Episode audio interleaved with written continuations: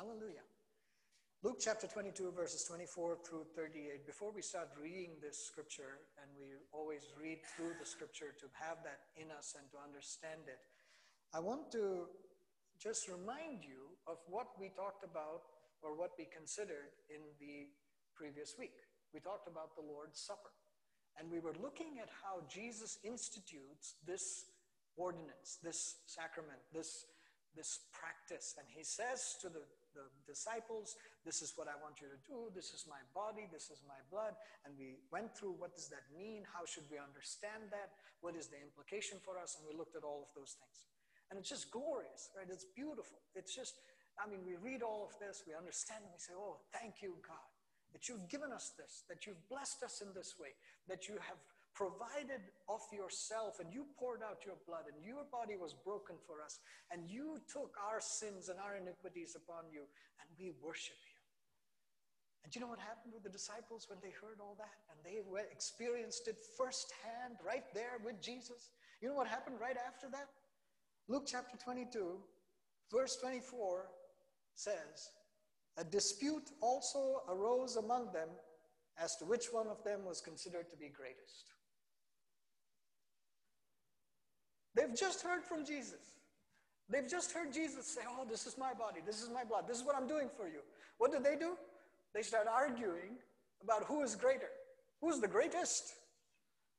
Well, can you imagine that? Peter saying to John, I, am greater than you. I'm, in fact, I'm the greatest. And John saying, No, no, no, I'm the greatest. James jumping in, No, not you, me. It seems at this point that Judas Iscariot has left the room. Otherwise, I don't know if he would have gotten into this argument too. But Matthew and, you know, they're, they're all arguing. They're arguing as to who is the greatest. Now, this is not the first time that the disciples were arguing like this. There are other instances where the word tells us they argued about who would be great, what position they would have. James and John, their mother comes to Jesus and says, Let my son sit with you. You know, when you come in glory, let them sit on your right and your left. I mean, they are, I, it baffles the mind, but don't, don't we do the same thing? Isn't this something that we can actually relate to? that in the moments of our greatest revelation, when Jesus is speaking truth and life to us, we are focused on ourselves, our positions, our glory, our gain, our fame. And we say, Who will be the greatest? And Jesus does something so amazing. Now, as I go into this next section, I want to bring before you, I, I, I mentioned to you, when you read the gospel, try to read with the harmony of the Gospels, meaning looking at all four Gospels, because you will find that there are sections in one Gospel that say it in a certain way, that are amplified, that are expanded in another Gospel, or that you will find are explained in another Gospel, right? And, and Luke tends to be very much where he sort of gets to the bottom line. He'll sort of make a statement right at the bottom there and there may be some context before that. There may be something that has happened right before that that Luke doesn't even state. But John may, or Matthew may, or Mark may. So I encourage you when you read the Gospels, read it with a harmony of the Gospels. Read it with a parallel, you know, a parallel of the Gospels to see what do the other Gospels say about this same incident. And if you look at this incident that is taking place here, I want to intersperse into our reading of Luke chapter 22 we read verse 24, but as I'm reading through this, I'm going to intersperse, I'm going to add in some other scriptures. Right? I'll mention those scriptures so you, you don't have to turn there, but it, it just flows with the whole narrative, with the story. Okay? So a dispute also arose among them as to which of them was considered to be greatest. Now, John chapter 13, verses 3 to 5, and verses 12 through 17. Jesus knew that the Father had put all things under his power and that he had come from God and was returning to God. So he got up from the meal, took off his outer clothing, and wrapped a towel around his waist. After that, he poured water into a basin and began to wash his disciples' feet, drying them with the towel that was wrapped around him. When he had finished washing their feet, he put on his clothes and returned to his place. Do you understand what I have done for you? He asked them. You call me teacher and Lord or master, and rightly so, for that is what I am.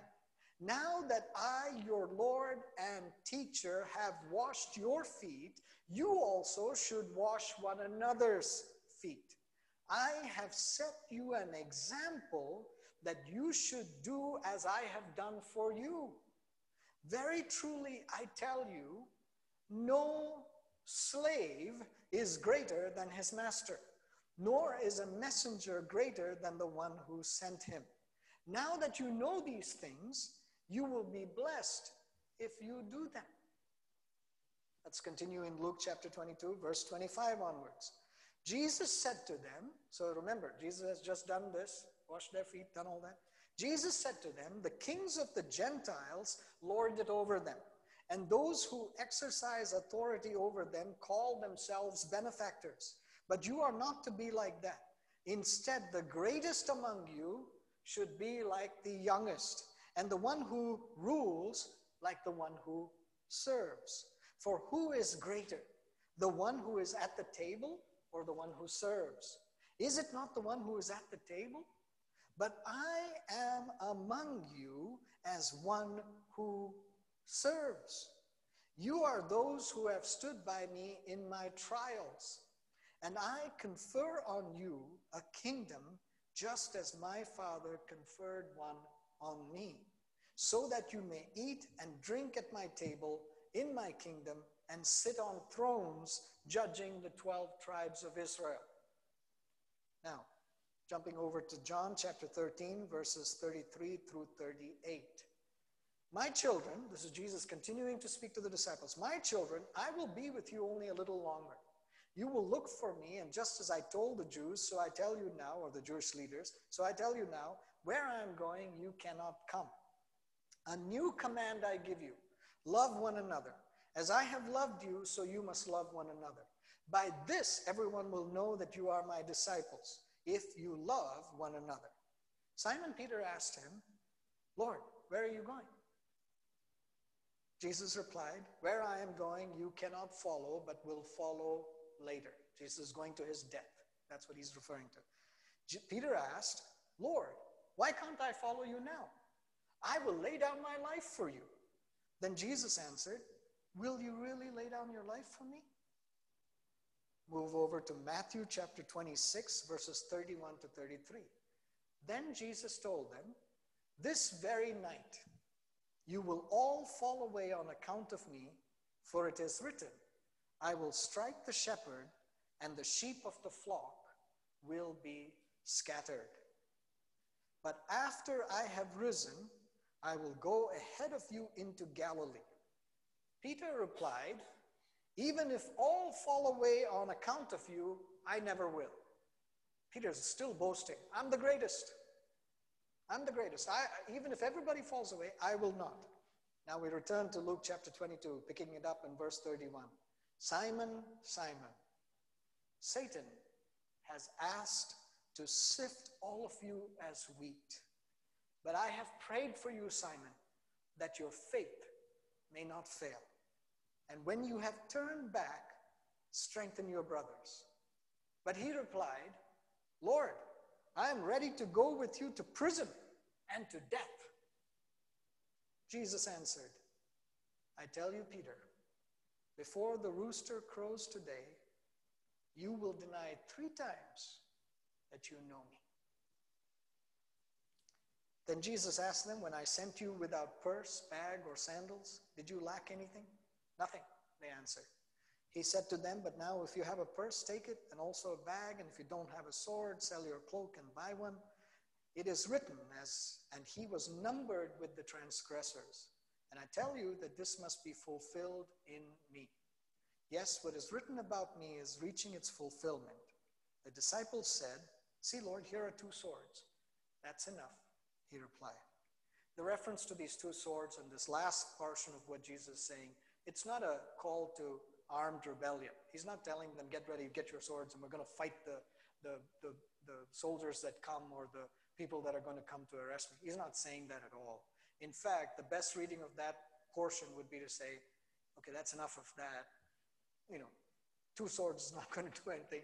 I'm not telling you to be ready for armed conflict. I'm telling you to be prepared that there's all sorts of things coming.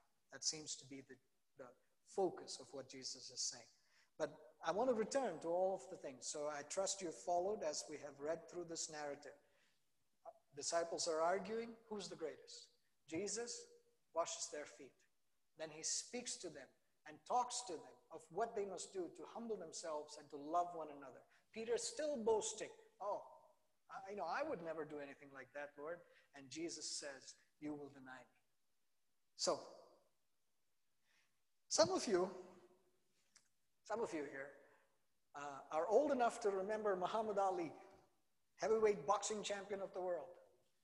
And he would declare, I am the greatest.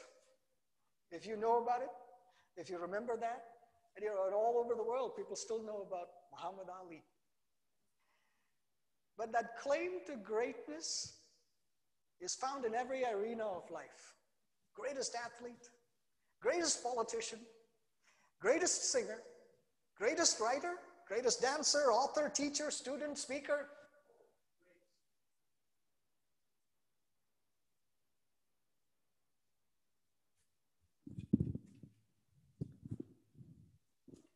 And then, you know, and we don't want just to be great, we want to be the greatest. And now we're not just satisfied with being the greatest, even for a season. The current claim is that the greatest of all time, GOAT. We are the GOAT, the greatest of all time. So Tom Brady is the GOAT in football. LeBron James is the GOAT in basketball. Sachin Tendulkar is the GOAT in cricket. Ken Jennings is the GOAT in Jeopardy. We don't want to be just greater than the rest of the folks in our generation. No, we want to be the greatest of every generation. How countercultural that when Jesus says, I have set an example that you should do as I have done for you, what he is referring to is to serve others like a slave serves a master. How utterly countercultural. Now, let me deal with this word slave. And it is the word slave that Jesus uses, doulos in Greek. There are other words for servant, there are other words that he could have used, but he's using the word slave. And slavery is referred to throughout the Bible. So we have to deal with it. The Bible can never be used to justify subjugating another person or to support racial discrimination or to be used as proof text that one people group are somehow inferior to another because of a curse. Bible can never be used for that, no matter what misinterpretation or misapplication you may hear. The Bible is not justifying race-based enslavement. It is not emphasizing or speaking or justifying enforced obedience. It is not saying loss of freedom or absolute and abusive subservience. But here's the difficult truth we have to, we have to acknowledge. Although the Bible does not condone physical slavery, it does not directly condemn it. Instead, in both the Old and the New Testaments, the Bible presents a radically different definition of the relationship between slaves and masters than what was prevalent in the ancient Near East or the Greek, Persian, and Roman empires. In the Old Testament, God tells the children of Israel to periodically set their slaves free. In the New Testament, masters are told not to threaten their slaves, but to treat slaves with sincerity of heart, just as you would obey Christ, since you know that he, Christ, who is both their master and yours, is in heaven, and there's no favoritism with him. That's in Ephesians chapter 6, verses 5 through 9. In the book of Philemon, Paul writes to Philemon on behalf of Philemon's runaway slave, Onesimus, that Philemon should receive Onesimus back as a dear brother in the Lord. So the Bible is using the widely known practice of slavery, of physical slavery, to make a point about spiritual slavery. To an audience at that time living with slavery rampant in their midst, to an audience at that time that would have immediately understood what a slave entails, what being a slave entails, the Bible is extensively referring to us as slaves of Christ. And the Bible is referring to us in this way to emphasize exclusive ownership of our lives to one master, God. And it's emphasizing that in this case, the Lord, kurios, the word kurios, kurios, the Lord is our master. How can you serve two masters? That whole reference that we know about, what that actually says, how can one slave serve two masters? Either you will love one and hate the other, or you will hate one and you know. That's the reference. It is the exclusive ownership. It is total availability to serve the master, and it is complete dependence on the master. These are the concepts that are actually being referred to, that are being taken out of this practice of physical slavery that the Bible refers to in terms of spiritual slavery. There's a whole lot more that can be said about this topic, but I want to just at least make this point that when we look at this word slave in the Bible, what makes us uncomfortable today, and it and it should. There's been an abuse of this. There's been a misunderstanding, misapplication.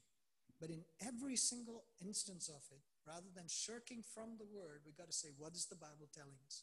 Why is it using this word? What is it trying to emphasize? In almost all the references in our modern English Bibles where you find the word bond servant, and many times even the word servant, it's actually the Greek word doulos, slave.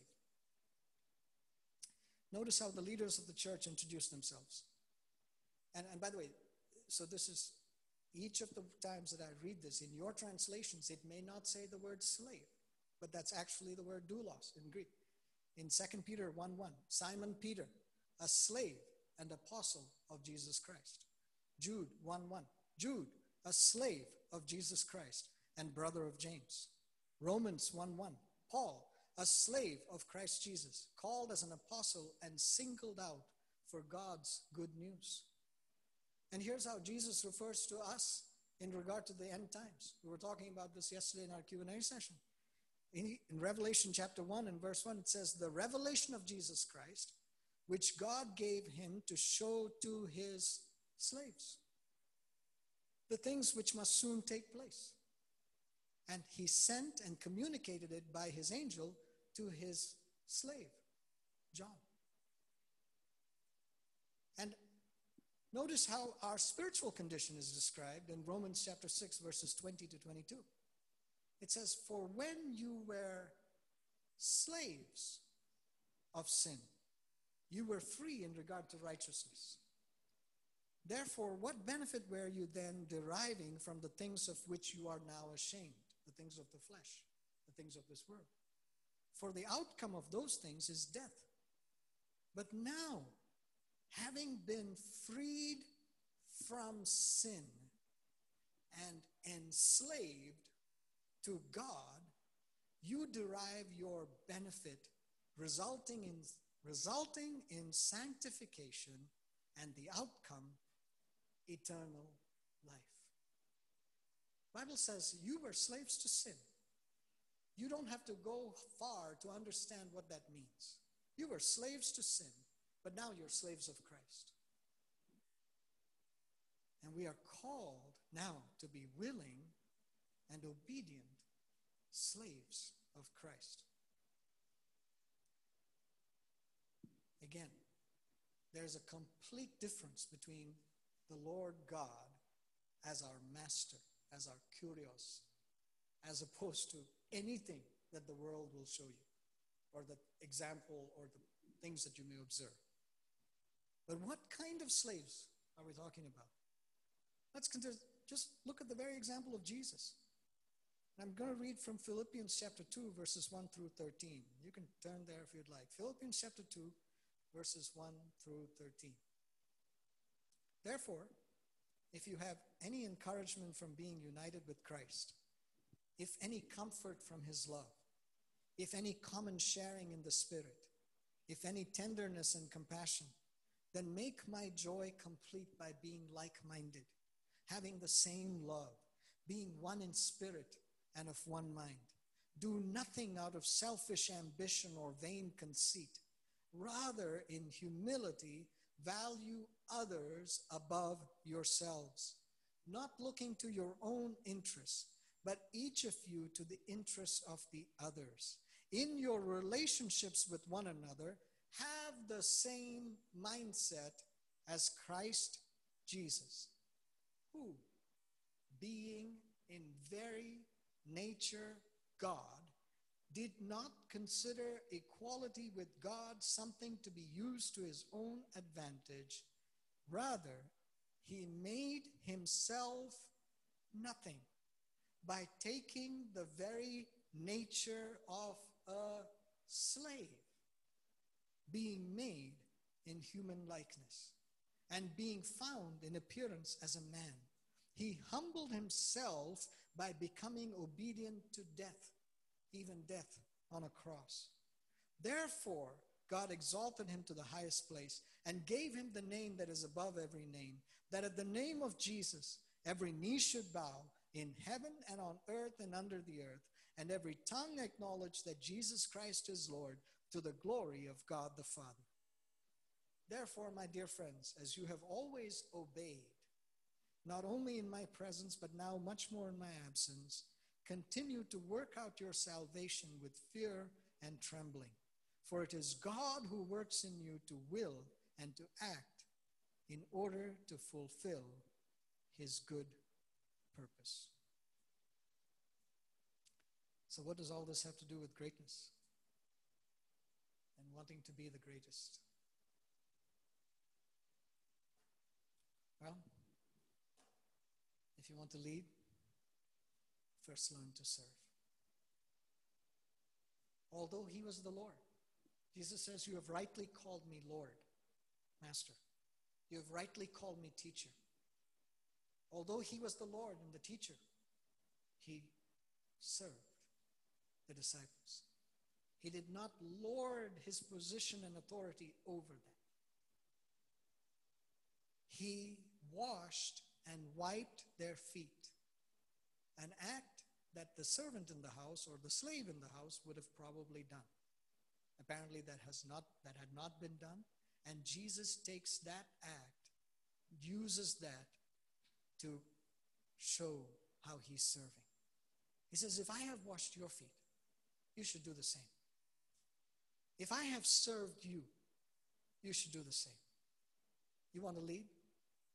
You want to be great? You want to be lifted up? You want to be exalted? You want position? You want power? First, learn to serve. Whatever capacity that the Lord calls you to serve. Maybe in the home, maybe in the workplace, maybe in the church, maybe with a loved one, family member who, who is opposed to you in every single way.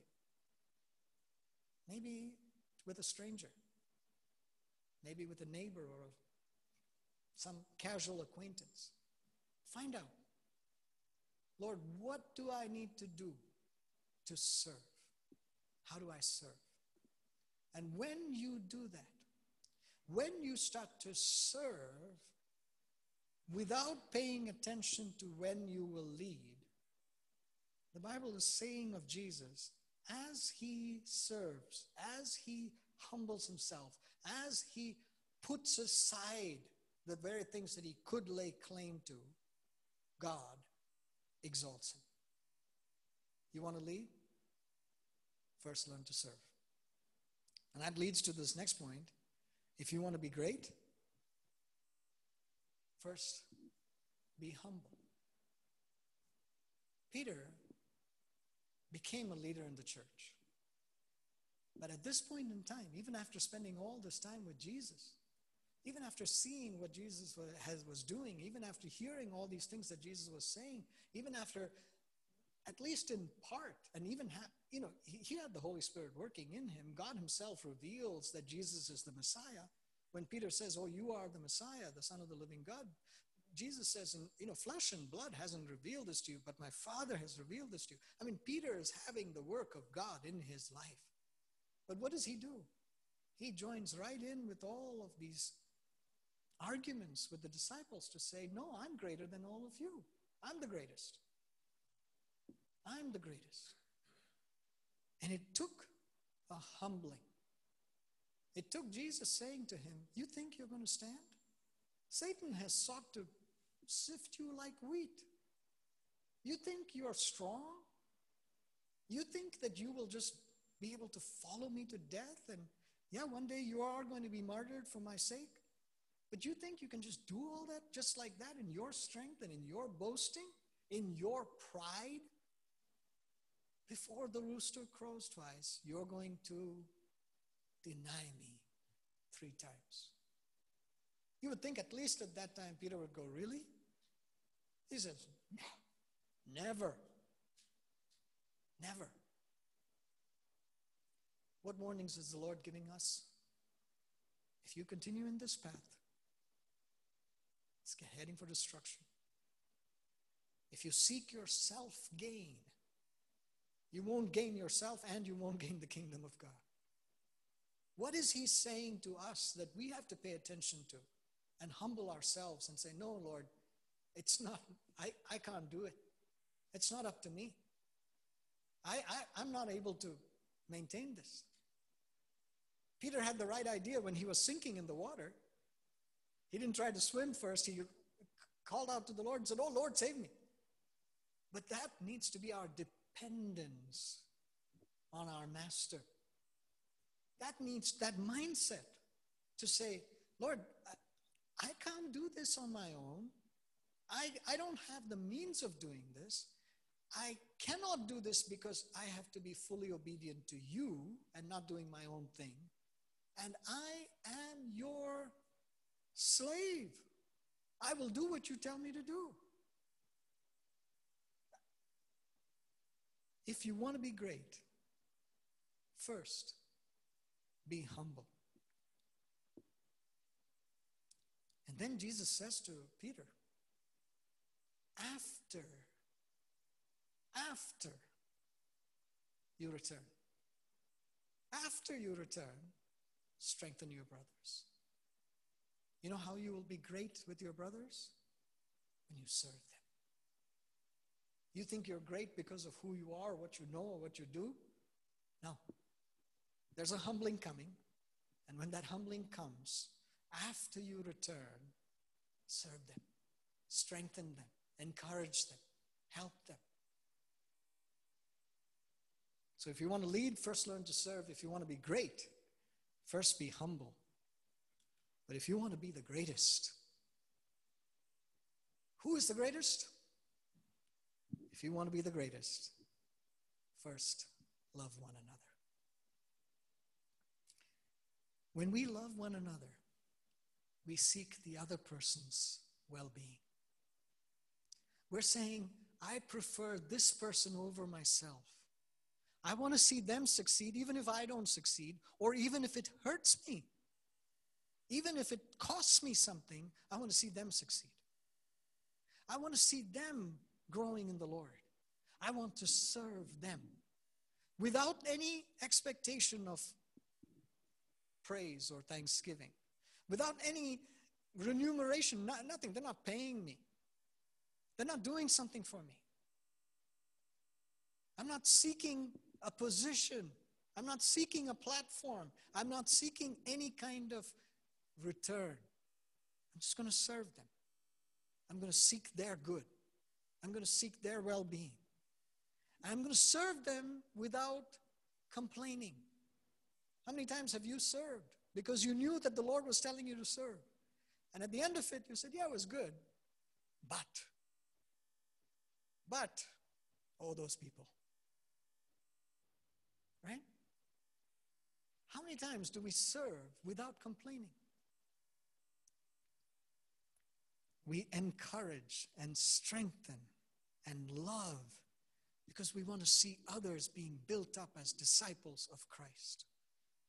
Our mission in this church is to love God and to love others to make disciples.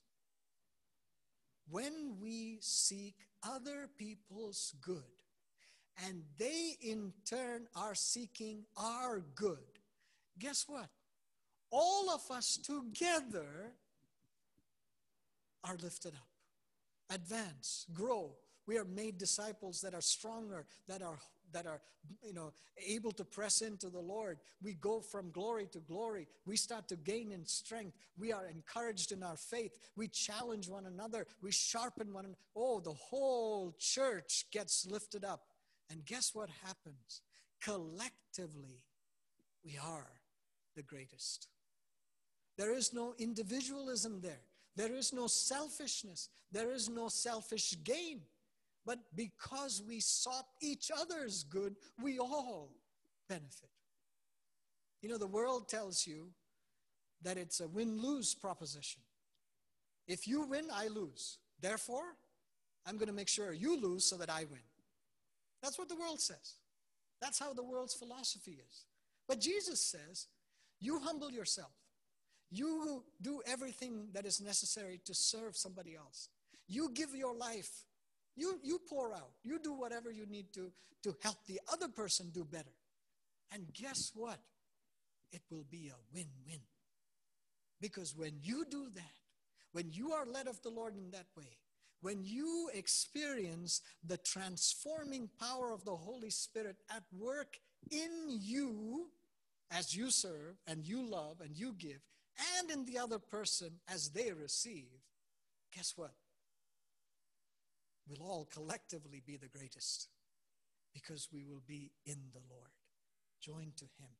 The greatest reward that we can have, the greatest truth that we can have, the greatest life that we can have, the greatest anything is that we would be joined to the Lord Jesus, that we would experience His presence here in this world, and that we would be joined with Him for eternity. Nothing else compares. Not all the money in the world, not the greatest title or position, not being president, not being CEO, none of this. Not being the greatest disciple, none of it.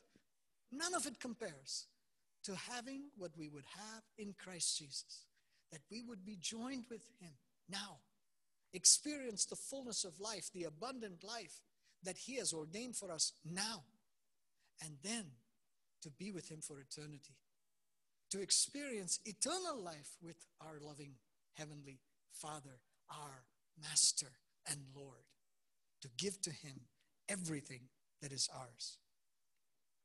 Like I said, there are lots of different things that can be said about this and continue to be said about it. But I trust that as you're hearing this word this morning, the truth of what I'm sharing and the truth of the word of God will be what, it, what you are receiving in your spirit. And I encourage you, go and read these things. Go and study this out. Don't just settle. Go and say, well, well, how should I understand this? How do I pursue this? Because what I'm challenging you to do this morning is to respond by affirming that you belong to Christ Jesus. Not just, you know, in a casual way. Not just saying, yeah, I belong to Jesus. And we can even sing the song. I belong to Jesus. But I belong to Jesus like a slave belongs to a master. Not the negative things of that, but ownership, exclusive ownership, dependence. The right for the master to say to me, Do this, and I would do it. I belong to Jesus in that way. Oh, do you? Do I? I belong to Jesus according to my convenience. I belong to Jesus according to my comfort. I belong to Jesus when I know that I'm getting something back. I belong to Jesus when it's convenient to say that, or when others expect me to say it. But do I really belong to Jesus? No matter who's looking, no matter what's going on, no matter what the circumstances, that I would say, I belong to Jesus, like a slave belongs to a master. So we respond in this way, but we apply by loving and serving Jesus and loving and serving others. You can hear the word, you can even agree with the word, but if you don't find an opportunity to apply this word, what difference does it make? So I encourage you, I challenge you, I, I speak to you this morning to say, ask the Lord, Lord, how should I apply this word? How do I love you and serve you as a slave of Christ?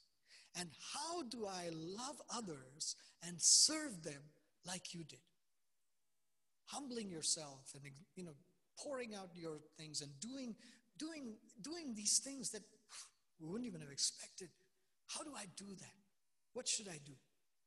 This week, Lord, who do I reach out to? How do I do, how do I apply this word? How can I look to serve? Now, again, don't, don't think that I'm gearing up for a big activity in the church. Next week, we're going to have a service opportunity. We want everybody here. I'm not, I'm not doing that. I'm not saying that.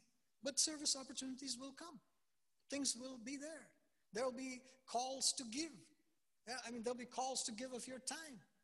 You know, all that will be there. Should you serve in that? Ask the Lord. But even before any of that, or in, in addition to any of that, I'm saying to you, seek the Lord and say, Lord, how do I serve you? What should I do? When I reach out to somebody this week, how do I serve them? Not how do I check off on my list? I called three people. But how do I serve that person? How do I minister to their needs? How do I speak a word that benefits them according to their needs? How do I build them up? How do I do this, Lord, without any pride or self seeking? So I want to apply your word in these ways. Heavenly Father, we thank you that, Lord, your word is. Uh, very powerful. Lord, it is sometimes difficult and sometimes challenging and sometimes, Lord, puts us, makes us uncomfortable. But as we grapple with it, as we look to it, as we try to understand what you're saying to us, I thank you, Lord, that your word to us this morning is that we are reminded that we are slaves of Christ. And Lord, particularly in the history of this country and of the all around the world, when there has been so much abuse. Father, I pray that in the midst of all of that, we would understand your heart.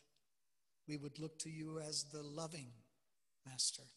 We would understand what you mean and how you instruct us when you say that we are to obey you. There is nothing, Lord, mean or harmful. There's only for our good. And so, Father, we seek we seek to love you, to serve you. Lord, we seek to love and to serve others, everybody. Seek, Lord, to be blessed in you. Father, I thank you that you are the one that gives us true freedom. Freedom from the sin that so was so deeply entangling us enslaving us. Freedom from all the burdens and the cares. Freedom from all that would afflict. Freedom from that. And now, Lord, you have called us to willingly, cheerfully yield ourselves to you. Lord God, we thank you. Thank you, Lord, that you don't call us to do this in a vacuum, in, in the absence of what you would say. You showed us your very example, and you did this. So we look to Jesus. We follow Jesus. Lord, let this word just continue to work in our hearts. And through this week, help us, Lord, to pay attention to where you would, you would prompt us to serve someone else. We ask this in Jesus' name. Amen.